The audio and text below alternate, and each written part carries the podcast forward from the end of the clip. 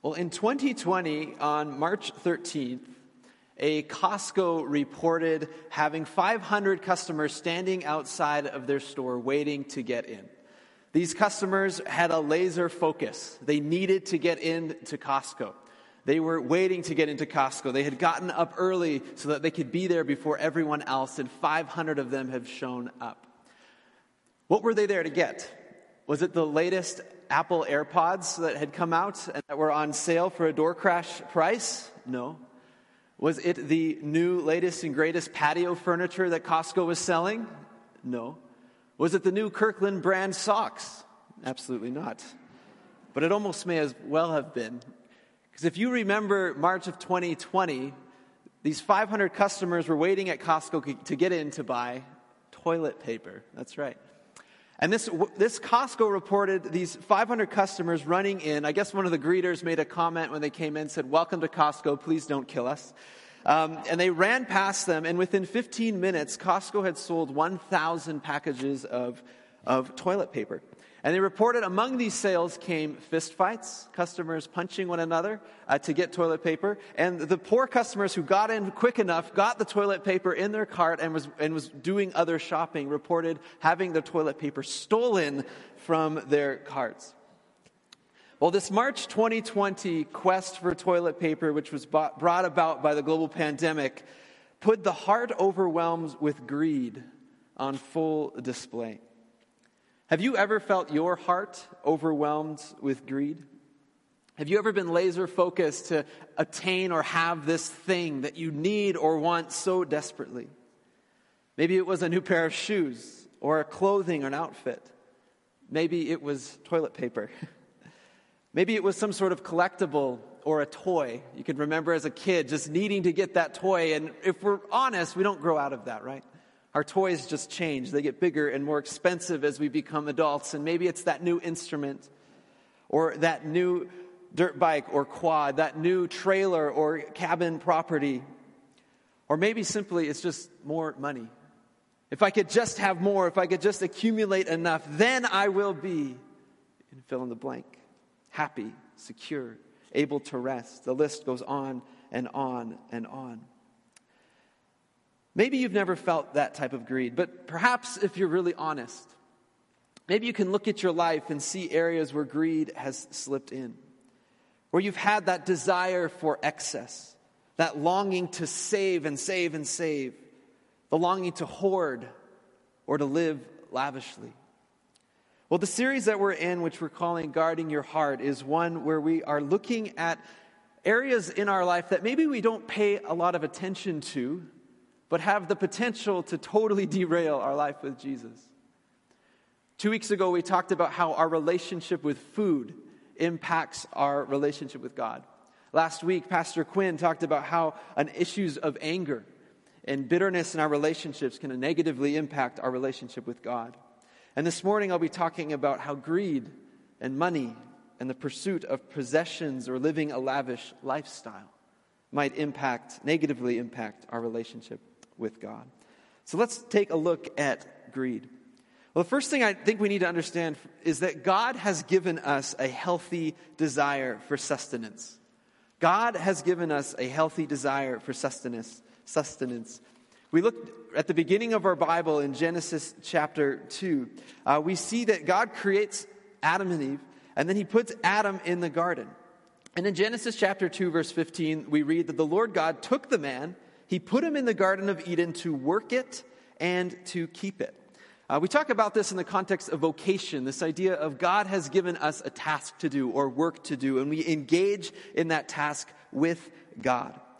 God created a situation for Adam where he was able to acquire what he needed in order to enjoy life.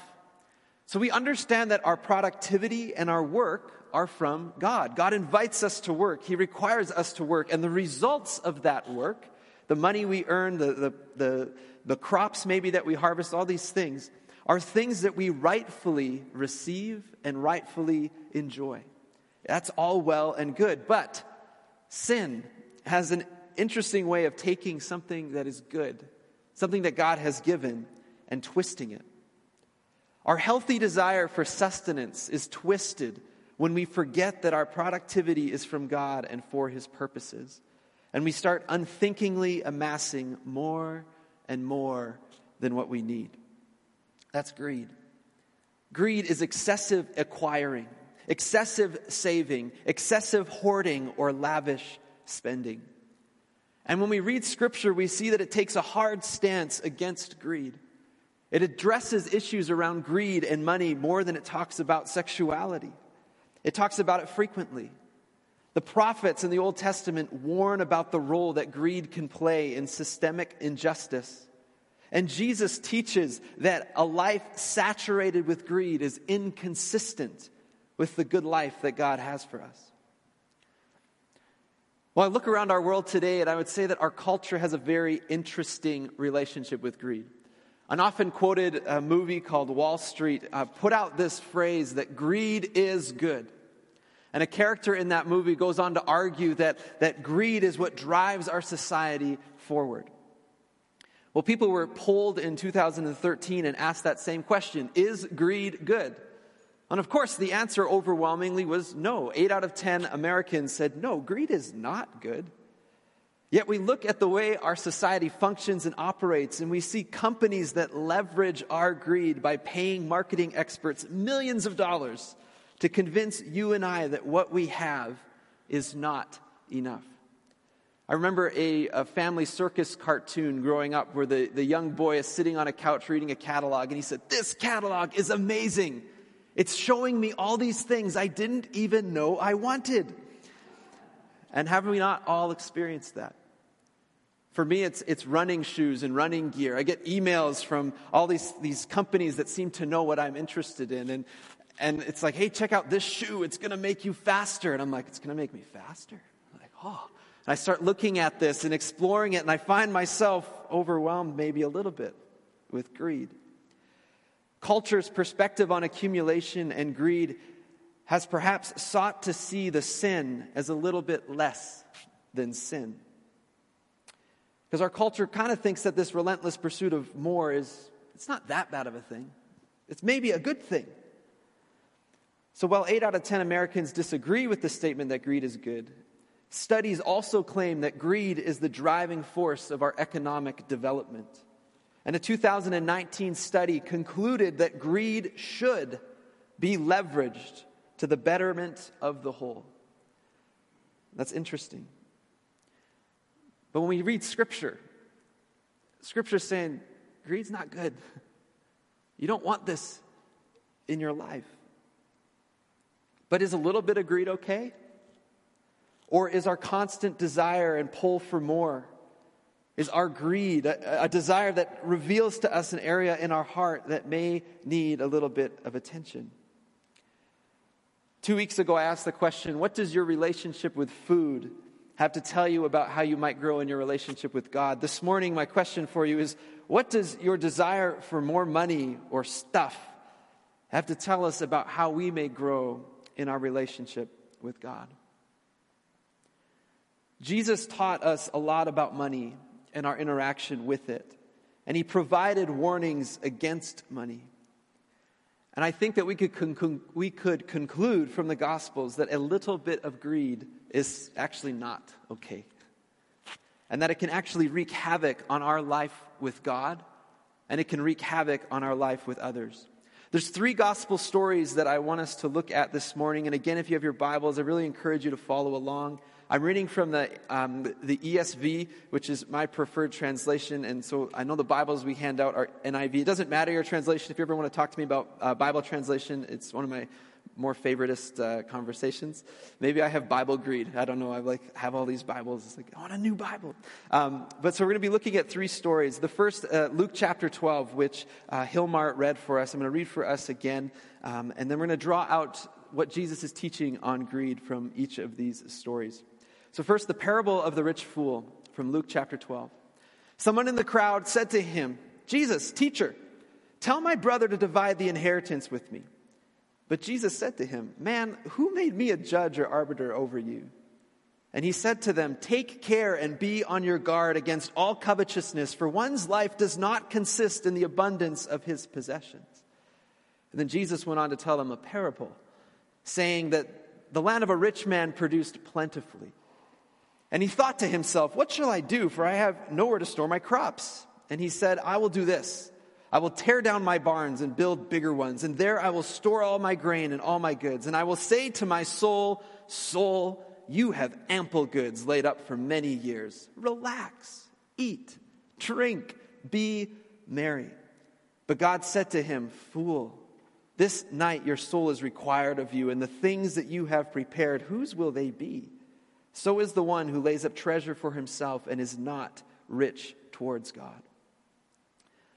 Well, from Jesus' parable here, I think a teaching that we can get about greed is that greed keeps us from experiencing abundance in Christ. Greed keeps us from experiencing abundance in Christ. This parable demonstrates greed through accumulation. The picture of someone who just wanted more and more and more stuff and believed that if they just had enough stuff, then they could relax, then they could enjoy life, then they could enter into this abundant, lavish lifestyle. This type of greed is living with a posture that says, for me to rest, for me to enjoy life, I just need a little bit more. It is seeking security or the good life, but living in a posture that if you were ever in a place of need, you would not be able to find someone to help you. It's a greed that springs from a fear of vulnerability, a fear of ever being in a place where you actually have to ask for help. This parable is about a person who is driven along in life by the accumulation of more. And while this person was rich in some ways, Jesus said that he was poor towards God. And I suggest that that means that he was poor towards the things that really mattered. In the pursuit to experience the good life through greedy gain, this man missed the good available to him in the person of Jesus Christ. The similar theme I think we find in Ecclesiastes chapter 5 verse 10 where we read that he who loves money will not be satisfied with money, nor he who loves wealth with his income. This is also vanity or meaningless. The pursuit of wealth, meaningless, said by the richest man perhaps who ever lived. The warning from this parable comes to us in this way. Our experience of the life we were made for does not come in the abundance of possessions, but rather in the abundance available to us in Christ. So, my question for you from this this morning is Are there subtle ways that greed is working in your life that you need to accumulate more as a means of happiness? Are you living under the illusion that if I just have that other thing, then I'll be happy? So Jesus invites you to, that instead of being rich in the world, be rich in God. Let's move to another parable. Just turn in your Bibles a couple pages to Luke chapter 16. In Luke chapter 16, we have the parable of the rich man and Lazarus. Let me read that for us. So there was a rich man who was clothed in purple and fine linen and who feasted sumptuously every day. It's a great word, sumptuously. And at his gate there laid a poor man named Lazarus who was covered with sores, who desired to be fed with what fell from the rich man's table. Moreover, even the dogs came and licked his sores. The poor man died and was carried by the angels to Abraham's side, and the rich man also died and was buried. And in Hades he was being tormented. The rich man lifted up his eyes, and he saw Abraham far off, and the poor man Lazarus at his side. And he called out, Father Abraham, have mercy on me and send Lazarus to dip the end of his finger in water and just cool my tongue, for I am in anguish in this flame. But Abraham said, Child, remember that in your lifetime you received your good things, and Lazarus in, in like matter bad things. But now he is comforted here, and you are in anguish. And besides all this, between us and you is a great chasm has been fixed, in order that those who would pass from here to you may not be able, and none may cross there to us. And the rich man said, Then I beg you, Father, to send him to my father's house, for I have five brothers so that he may warn them, lest they also come to this place of torment. But Abraham said, They have Moses and the prophets to let, let them hear them. And he said, No, Father Abraham, but if someone goes to them from the dead, they will repent. And he said to them, If they do not hear Moses and the prophets, neither will they be convinced if someone should rise from the dead. So, this is an interesting parable. There's lots of layers here, but for my purposes this morning, what I want us to see is that greed blinds us to seeing the needs of others. Greed blinds us from seeing the need, needs of others. The rich man in this parable was so consumed with his greed and his pleasure that he had a callousness in his heart towards the needy. This rich man would walk past someone who was suffering outside of his door day after day, where he would feast sumptuously, living off the hog, experiencing the good life as he believed it to be. Maybe he looked at Lazarus and said, Oh, that's Lazarus' problem. That's Lazarus' lot in life. The rich man had received much. He should have enjoyed what he needed and shared the rest rather than overindulge while one sat by his door hungry. Now it's interesting at the end of this parable, Jesus says to the, the man that, well, if you would have just, if they just listened to the Old Testament, if they just listened to Moses and the prophets, they'll be okay. But what did Moses and the prophets say? Over and over again, God is calling his people to care for the needy to care for those who are desperate, those who are in need, to have eyes for those who, who have need, and to share with those who have need. They would have listened to that, they would have been okay, says Abraham. Friends, what happens in this parable happens so much today. Our drive in life, our greed to have more stuff or more security can harden our hearts to the needy. In our busyness, securing our own comfort, we become callous to the needs of others. It's so easy to accumulate more and more without even considering how our accumulation affects those who are producing the very products we enjoy. We rejoice in a sale on a new pair of shoes with no thought to the po- poverty stricken factory worker who may have assembled that shoe. In 2013, global attention went to Bangladesh after a factory collapse killed 300 people due to unsafe, horrendous work conditions. So the world was pleading with, with Western corporations to take steps to ensure that workers could go to work in a place that is safe. One of the proposals was that suppliers of these manufactured goods would have to comply to safety standards. Well, one of the Western companies, in arguing against the proposal to require suppliers to, to report annually on safety issues in their factories, uh, said this. He said, having suppliers comply with proposed safety standards and reports could ultimately lead to higher costs for our company and higher prices for our consumers. This would not be in the best interests of our company's shareholders and customers and would place our company at a competitive disadvantage. So the safety measures were never put in place. Friends, the greed of the West has made us blind to the needs of brothers and sisters across the world, has made us blind to the safety of brothers and sisters across the world. Now, the tragedy in this parable is that it's after death where the rich man begins to see. He begs for mercy. He begs for mercy for his brother, brothers, but he's told that their own callousness or blindness brought about by their greed was so great that they would not even be able to hear. Friends, we must not let our pursuit for more for more pleasure, for more money or more stuff or excess keep us from seeing and responding to those in need around us. So, my question from this for us this morning is Are there subtle ways that greed is working in your life that it keeps you from seeing the needs of those around you? Let's look at another parable. Or, sorry, not a parable, a story. Uh, Luke chapter 18. Can turn in your Bibles maybe a page or two. Luke chapter 18, verse 18. And a rich ruler asked Jesus, Good teacher, what must I do to inherit eternal life? And Jesus said to him, Why do you call me good? No one is good except God alone. And then he goes on to say, Well, rich ruler, you know the commandments.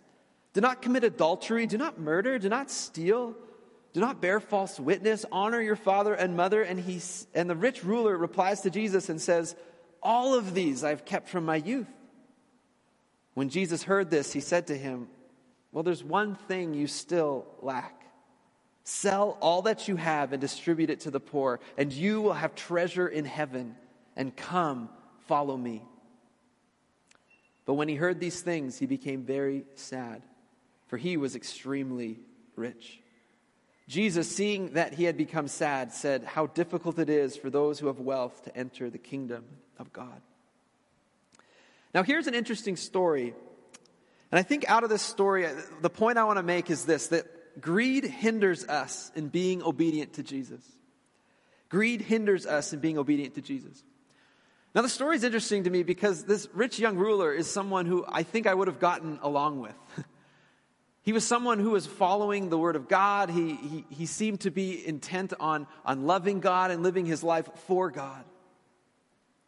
Yet Jesus comes to him, Emmanuel, God in flesh. He comes to him and he vi- invites this rich man to something. He invites him to come and experience abundance in a way that he never knew possible. He invited him to come and experience the life that God had made him for. But this rich man, his stuff that he thought he owned had so much ownership over him that he could not follow Jesus. Jesus says that this man is struggling to enter the kingdom of God. Wealth, possessions, these were this man's God. Wealth and possessions was his idol. When asked to choose between Jesus and stuff, this man chose stuff. And friends, I wish I could say that I haven't done that before in my life. It's interesting in the New Testament that the Apostle Paul points in two different places that greed is idolatry. We just read about one of those in Colossians chapter 3. And I don't think we talk about idolatry enough. It feels a bit like a Bible word, but, but idols very simply are things that we worship. Idols are things that we worship. They're things that we look to for a sense of security, a sense of pleasure, a sense of, of, of life or, or vitality. Idols are also things that we fear, that we look at, and we, we live kind of in subjection to this fear or this thing over us. When good things become ultimate things, they become idols. Scholar and author Christopher Wright says that idols are things that entice us, things that we fear, things that we trust, things that we say we need. And God has a lot of choice words against idolatry. And friends, we must not let wealth or possession take the place of Jesus in our lives. We must not let wealth or possessions take the place of Jesus in our lives. So, are there subtle ways that greed is working in your life that keeps you from saying yes to Jesus? When I look at these teachings of Jesus, I find them hard to receive. I find them very convicting.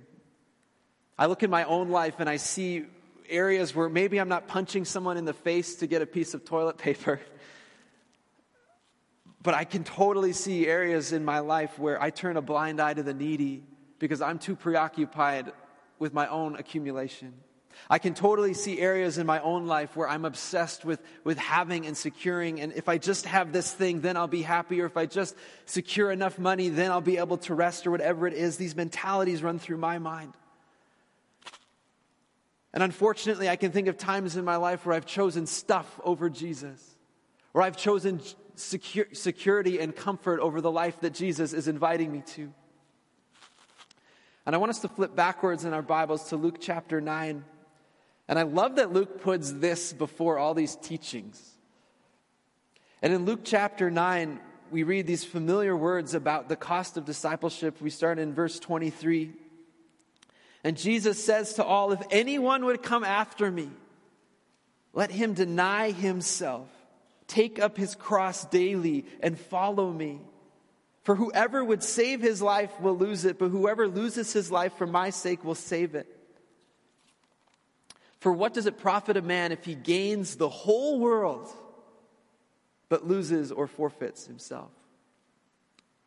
That's the rich man and Lazarus. What does it gain us if we profit the whole world but lose ourselves? Friends, the good news of Jesus comes to us in the midst of our greed. The good news of Jesus comes to us in the midst of our greed. We give into greedy desire as a way of saving ourselves. Whether it's through accumulation, we think that salvation will come by if I just have enough stuff. We think that salvation will come if we just have enough security. We think that salvation will come if we just have the right kind of luxury or experiences. That we won't feel depressed, that we won't feel sad, that we'll experience this abundance in life that we just look at the world, it seems like everyone's enjoying. But Jesus comes to us in that place of wanting, that place of need, that place of desperation. And he says to us that we don't need to accumulate more things to be happy. We don't need to have some sort of big nest egg set up for us to experience rest. Our greed wells up from longings for security, pleasure, happiness, for rest. But Jesus comes and he shows us that there's a better way than greed. Jesus responds to our human longing. A loving God who sends his son to reach out to us in that place of desire, that place of wanting, that place of insecurity, that place where we're afraid of vulnerability. And He comes and says, I'm a good father. I'm going to take care of you. I am a good father. I have something for you. Just, you just have to trust me. And we talked about this with gluttony too, this idea of just looking to the birds. If, if God's going to feed the birds of the air and clothe the lilies of the field, you better bet He's going to take care of you. And Jesus Himself demonstrating to us a life of contentment, of joy, and peace. So, friends, we don't have to live out of greed. We don't have to let the vice of greed take over in our hearts and feel this posture of, oh, maybe a little bit of greed's an okay thing. It's not an okay thing. It's not an okay thing. Jesus came and showed us a better way. So, what are some practices that might help us to guard our hearts against greed? What are some practices that'll help guard us, guard our hearts against greed? The first one was one that Rebecca DeYoung in her book Glittering Vices points out and it's the practice of observing your spending. Observing your spending. So simple. Matthew chapter 6, verse 21 For where your treasure is, there your heart will be also. So I encourage you this week, maybe sit down with your, your bank account and look through the ways that you spend or save money. And ask yourself this question Where's my treasure? Track your spending. If I looked at your bank account what would I learn about you? If I looked at how you spent money, what would I learn about you? Are you expecting accumulation to satisfy something in you that can truly only be satisfied in Jesus? That's a big question. So I invite you to take time this week to look over how you interact with money and, and prayerfully ask the Lord to show you areas in your financial dealings that, that maybe are inconsistent with what He desires for you. The second practice is the practice of generosity. Generosity is to look at what we have and to recognize that all that we have is from God and to give as we see opportunity. Now, I have to say, TCC, I have found you to be an incredibly generous church. I've been incredibly blessed by your generosity over the years. And, in, um, and this is a church that I believe if someone needs to learn to be generous, they can watch um, watch this congregation. And it is amazing to me to watch you all respond when needs present themselves. It's been amazing. And generosity helps us to detach from a love of money as we give away that which we feel compelled to hoard. So I commend you in your generosity. But perhaps if you're finding generosity uh, difficult, another practice that Rebecca DeYoung suggested was the practice of weekly tithing. Now, I know even for myself, my, my interaction with tithing is, is usually more on a monthly basis or every couple months. Um, you know, as, yeah, not as so much as it comes to mind, but just when I sit down and go through all my financial stuff. Um, but what Rebecca points out is that for some of us, we need that weekly reminder to be generous. And so she's like, well, if you tithe every week, it gives you that weekly reminder to recognize that all you have is from God. And you're giving back to Him just a portion of what He has given to you. If you find generosity difficult, maybe consider ways that you might give on a weekly basis to an organization like a church or other charitable organization. Um, or, yeah. So, generosity is the second practice. The third is the practice of justice. The practice of justice. Philippians chapter 2 do nothing from selfish ambition or conceit, but in humility count others as more significant than yourselves. I think this is the posture of someone who's, who's who's acting justly. Justice is seeking opportunities to help bring about, um, bring about justice. Sorry, seeking opportunities to help bring about justice frees us from greed as it takes our eyes off of our own wants and desires and fixes our eyes upon the needs of others. Pastor Norb, in our, our New Year's sermon in January, talked about justice in this way. He said that justice is us having our hearts and our eyes and our ears open to stepping into a situation to provide what is necessary to make things right. We pursue justice as we extend to needs what is necessary to make things right. So, for us to act justly, we can pursue opportunities to give uh, to organizations which, which seek to make things right and or be intentional about paying attention to see needs of people around us and step in to meet those needs. We give of our time, of our abilities, and our resources. We choose not to withhold the abundance that we have received in Christ. And the final practice I have for us this morning is the practice of simplicity. The practice of simplicity. Um, yeah, let's go to the next slide. Hebrews chapter 13, we read, Keep your life free from the love of money and be content with what you have. For he has said, I will never leave you or forsake you. So we can confidently say, The Lord is my helper. I will not fear. What can man do to me? That's a beautiful passage as we think about the invitation to be content. In a world where we're told that the good life can be found in accumulation, God in His Word invites us to a life of contentment. So we rightfully ask ourselves if we can do without adding to what we already have. Every time you have that impulse or that need to accumulate more, ask yourself the question Do I actually need this thing? Or can I live more simply? Choosing to live simply frees us from the urge for more or for the latest and greatest. Choosing to live simply is to be content with little. As the Apostle Paul writes in Philippians chapter 4, I have learned to be content with whatever circumstances. I know what it is to be in need, and I know what it is to have plenty. I have learned the secret of being content in any and every situation, whether well fed or hungry, whether living in plenty or in want. I can do all things through him who gives me strength. And there's some amazing resources out there right now about uh, simplicity. There's, there's something called the minimalist, uh, minimalist movement. A lot of resources of, of ways to help people live more simply that I have found helpful. Strength or contentment did not come in possessing abundance.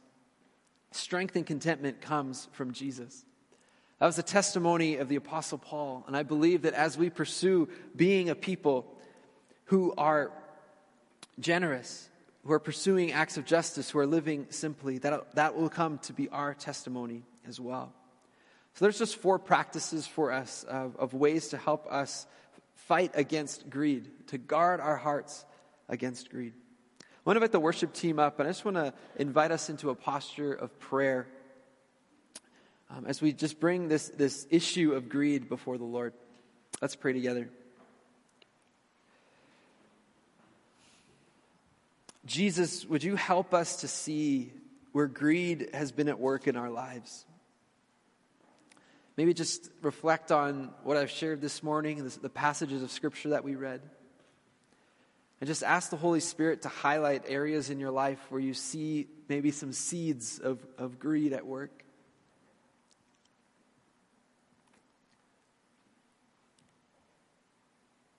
Lord, help us to see where greed has kept us from being content. Help us to see where greed has kept us from trusting you.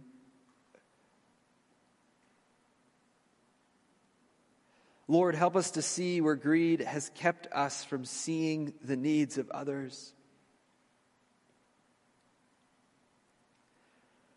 Lord, help us to see where greed has kept us from being obedient to you.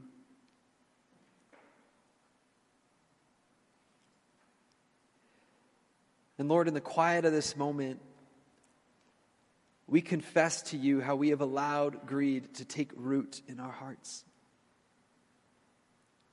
Just confess back to the Lord the things the Holy Spirit's revealing to you.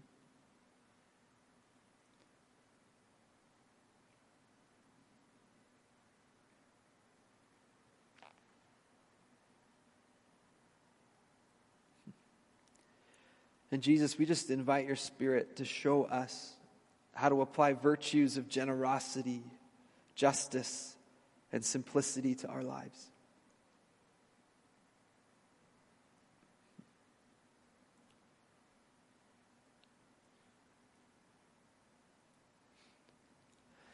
Father God, we do not visit this topic with any ambition to just pour guilt upon people, but Lord, rather it is an invitation. So, God, may we hear that invitation from your word this morning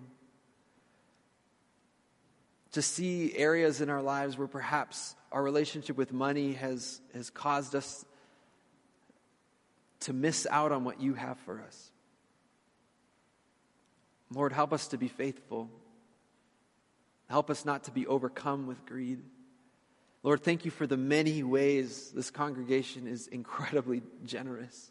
The many ways that this congregation works to see justice at work here in our community, in our city, and around the world. And Lord, thank you for the many ways that this church responds to your call to be faithful. Lord, there are endless testimonies that could just come out of the walls of this building but Lord, as we journey with you, we want to guard our hearts against that which might knock us off that journey or that which might distract us.